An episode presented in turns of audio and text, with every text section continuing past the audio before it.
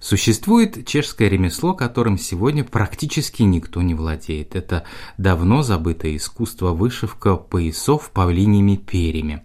Мастер Давид Адамский воскресил эту традицию в Ворлицких горах. Для создания одного пояса требуется от 200 до 400 часов кропотливой работы.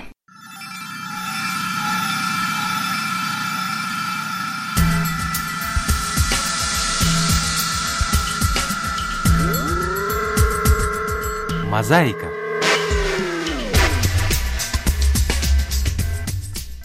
В мир вышивки павлиньим пером совсем еще молодой человек Давид Адамский попал почти случайно. В hospodě už jsme lyžovali a chybělo nám nějaké oblečení. Мы просто катались на лыжах с друзьями, и нам не хватало подходящей одежды в австрийском стиле. Мы понимали, что наши наряды на нее совсем не похожи, и попробовали воссоздать национальные костюмы. Тут обнаружилось, что к ним должны прилагаться пояса. Все говорили нам, что никто не сможет скопировать те старинные пояса, которые сохранились до наших дней.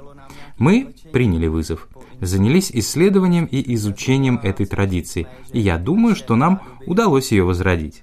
Bádání a zkoumání řemesla dali a myslím si, že se nám to podařilo. Единомышленники Давида Адамского – 10 человек из общества Гаврох из нового города Надметуи – Теперь их объединяет не только лыжный спорт и альпинизм, но и задача возродить красивейшую традицию. Ведь ранее пояс, по словам мастера, служил не только украшением. Ten opasek je v podstatě takový symbol, že nám táta přivez peníze ze zahraniční cesty. Пояс – это, по сути, символ. Традиция вышивать пояса проникла в Чехию из Тироля и Баварии по времени Австро-Венгерской империи. Население тех областей мало знало о карманах, и поэтому использовали они пояса как поясную сумку. Носили в нем губку, кремень и деньги. Кроме того, жесткий пояс служил опорой во время физического труда. Например, когда люди укладывали грузы или ходили на работу в лес. Аксессуар свидетельствовал также о статусе. По сложности и размеру вышивки можно было судить, насколько высокое положение у человека в обществе. Jak moc byl vyšívaný, náročný, tak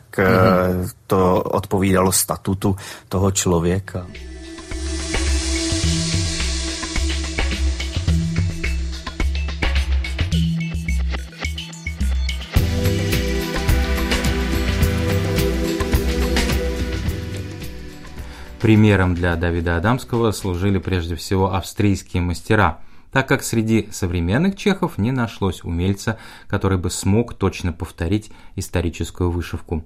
Много полезной информации обнаружилось также в немецких статьях. Перед началом вышивки нужно провести большую подготовительную работу.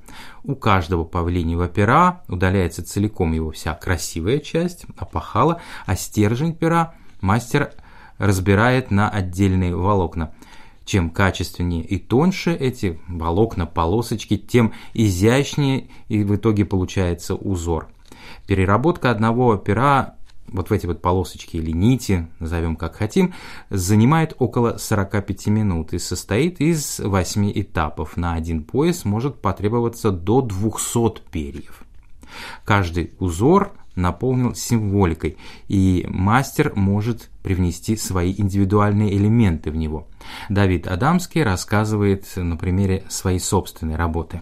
Už to orámování červený, to symbolizuje zdraví, pak ty linky, které jsou Определенно все имеет свое значение. Красная кайма символизирует здоровье. Вокруг нее бесконечные красные линии, которые есть почти на каждом поясе, и они обозначают долголетие. А вот конь, который часто появляется в Восточной Богемии, так как это не просто животное, а, скажем так, рабочий инструмент, это помощник. Дерево – это символ древа жизни, а цветы напоминают о солнце. Я в этот узор добавил еще петуха, птицу, так сказать, использовали не только как символ плодородия, она еще и является стражем постройки, строения.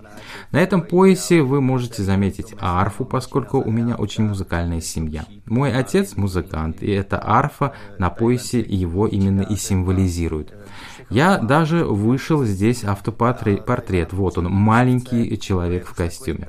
А вот мамин сад, где растут шиповник и малина. Все имеет свое значение. На лицевой стороне традиционный узор из гранатов и зерновых колосьев. Такой часто использовали в Восточной Чехии. По сути, весь пояс – аллегория древа жизни.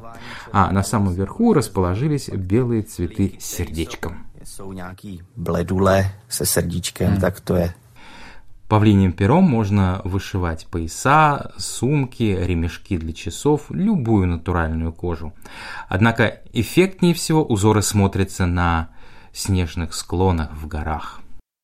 Je to obrovská úcta. V Čechách už to je zapomenutý, jak vzácná věc to je docela. В Чехии люди уже забыли ценность этой вышивки, но в Австрии отлично знают, насколько сложны в изготовлении и дороги такие пояса. И они не понимают, как это мы в них можем кататься на лыжах. И поражаются, если мы случайно забываем пояса в трактире.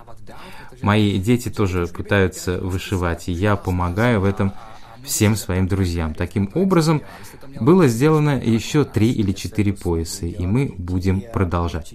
В нашем клубе есть 20 костюмов, так что, по крайней мере, еще 15 человек должны такие пояса изготовить. Я им в этом помогу, а что дальше, будет видно. Dalších 16, 15 lidí si to musí vyrobit, tak těm určitě s tím. A